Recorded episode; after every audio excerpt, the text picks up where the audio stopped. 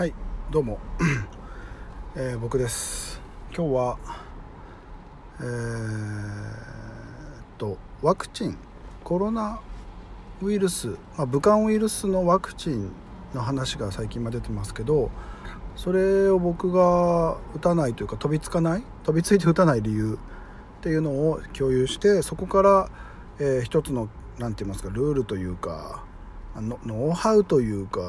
教訓というかそういうものを皆さんにお届けできたらいいと思います。えー結論から言うとワクチン出ましたように飛びついて打とうっていう、まあ、打て打てない今は打てないみたいなのがあるかもしれないですけどあんまり僕は飛びついて打とうと思ってなくてまあひとまず剣剣つまり見見てようかなっていう感じですよね。で何が本当かなんて、まあ、結局分かんないんであのいろいろ噂、ね、いろんなこと言われてるんだと思いますけどあのまあ本当結論を言うとななんで、ね、飛びついて打打とう打たないのかっていうとそう飛びついて打つ理由がないっていうかそのワクチンを打つことによるメリットよりも飛びついて打つデメリットの方が大きいんじゃないかなと思ってそんなに急いで打つこともないんじゃないって思うし打つかどうかの判断も別に保留してるっていう感じですね、うん、はい。なのでやら ない。やってないやってないしまあいつやるかやらやるのかやらないのかいつかやるのかも分かんないって感じですね。はい。で教訓僕が採用している教訓というかルールとしてはまあ急いで急がない。回答を急がないしなんか衝動的に飛びつかない。あそうな何個かありますね。このなんでこういう行動を取るのかの理由に対して参考になればと思いますがまず急いで何かをやらなきゃいけないっていう状況ってそんなに本当はないと思っててちゃんと考えて深く洞察して思考を重ねて何かをやった方が僕はいいと思ってまして特にこういう感情的にみんなが動き動きがちな事案社会の動静、えー騒乱みたいなものはあの目の前の状況に飛びついたり右往左往するのはやっぱり良くないと僕は思ってて、えー安全確保をある程度した上で洞察する方がいいだろうなと思ってます。動きが出方を見てこっちが動くっていうんですかね。あのカードをいきなり切らない。やっぱ相手の切るカードを見た上で自分のカードを切っていくっていうスタンスがやっぱいるかなと思いますね。うん。そうしないとやっぱええってことにやっぱなりがちだと僕は思います。飛びつかない。衝動的に、えー脊髄反射で動かないって。やっぱそれは損するだろうなと僕は思ってます。っていうのが1個。でもう1個はうんとねあとなんだっけな。あのね世の中で言われてることがさ正しいと言われてることが正しいわけじゃないっていうことが多いので、えー基本的には疑ってるから何に別に信用もしてない信じてないし信用もしてないから、えーまあ特に急ぐ意味もないので意味をがあるとも思えないので、まあ、急がなくて要はどういうカードを切るどうなるのかなって見てるっていう感じですね。そうなんか世の中のことが言言われてることが本当にそうかなんてわからない。結果しか本当の起こった現実以外は全部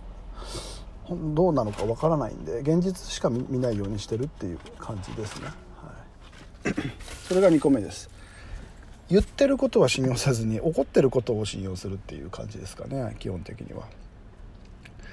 方がいいでしょうと。はい。でもうちょっとじゃあ具体的に言っていくとうんそうね、えー洞察するために行動をいきなりしないっていうセオリー定石が1個。で2個目が世の中で言われてることを真に受けない、えー鵜呑みにしない。これが2個目。1個目の時にでワクチンなんですけど 自分のと自分の家族にとってそのワクチンがとって利害がどうなのかって話なんですよ。利益があるのかそれとも害があるのかどっちなのかどうなのかっていうところの時に分からないんですね現状。分からない。で結局そのセオリー2でそのワクチンが効くとか効かないとかいうのも信用してないからほとんど。逆に言うとワクチンが体に悪いとかワクチンなんて打ったらったら死ぬぞとか。いやワクチン打たなきゃいけないって、まあ、両方あるじゃん。もうどっち言っててもどっちもなんか分かんない。本当かどうか分かんないから。それを確かめる術もあんまりなかったりしてね。自分で調べられない、うん、技術者専門家じゃないから科学者じゃないし。結果しか僕ら判断できないから。うん。うん。結果だけ見れば分かんじゃないっていうところで。あの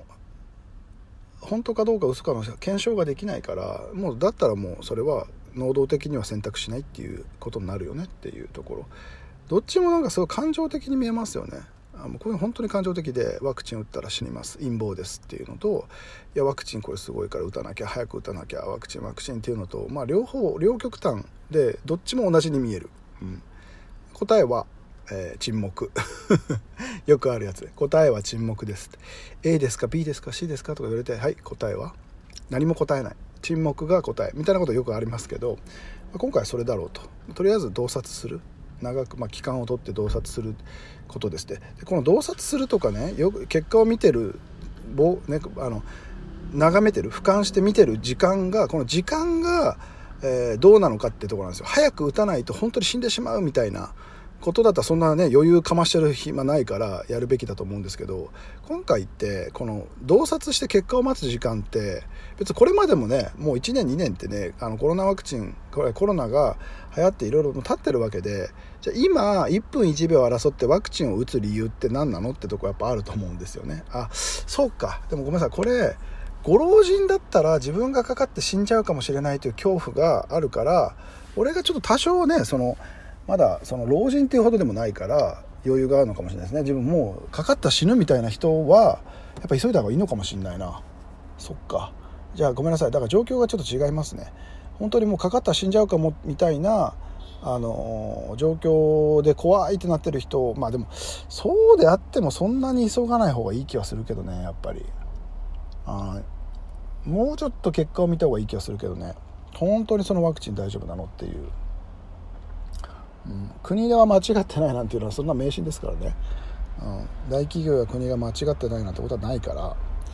っぱちゃんと見た方がいいのかなと思いますね。当然安全確保するんだけどこれまでやってきたことをしっかりやるんですよね。ワクチンっていうのは要は新しい手段なんで。いやまあもうワクチン打たないと本当にやばいと1分1秒争って打たないとやばいという状況の人がいたらそれはまあ考える余地はないと思いますけど例えばそのコロナにもしかかったら絶対に死んじゃうって思うなな人とかね。それはちょっとまたこの限りはないですけどまあただ僕まだ3 4 0代とか20代30代40代とかそのまあコロナウイルスかかってもその死ぬいきなり死ぬってことはないんじゃないのっていうぐらいの人はそんなに急がなくていいんじゃないかなと僕は思ってますけどね、うん、よくわかんないものをいきなり摂取するっていうのはちょっと怖いと思うのでみんながしてるからっていうね、理由で。別に今回大丈夫だったとしても結局このねあの今回のコロナウイルスがワクチンが問題なんじゃなくてその自分の行動姿勢とか行動のそのルールの方が問題で何かあった時にすぐ飛びつくっていうルールは結局やっぱ寿命を縮めると僕は思うんですよね。今回大丈夫でもねその次その次が大丈夫か分かんないからうん、いやもう緊急事態だったらもう仕方ないですよ。本当にもう目の前に津波来てるとかこれはもう考えてる余裕ないからもう行く。動く。もう動くしかない。思考洞察してる場合じゃない。だけどでもねとはいえよ。とはいえあのねうんなんか災害時もねやっぱ考える余地は持っといた方がいいよね。そ一瞬でもう判断する時間をすごく短くもう一瞬で判断していくしかないけどでもやっぱ洞察判断はやっぱいると思うね、うん、もうパッと現状今どういう状況かを本当10秒とか5秒で把握して今どういう状況なのかっていうのをしっかりできる限り把握して行動なんていうの思考してどうすべきかを決断を下すっていうのをねもう常にこれがかなり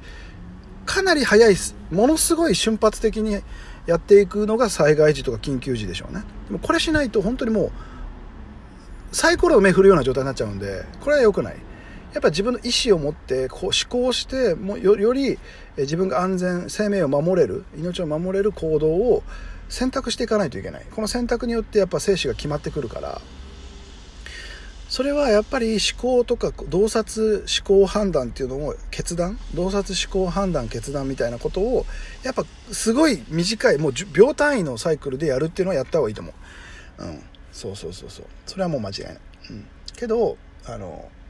今回のコロナワクチンに関してはちょっとそんなにものすごい1分1秒争ってもなって感じがちょっとするので僕は一応行動を保留してるというか判断を保留して見てるっていう状況ですっていうのがあの僕の何て言いますか立場。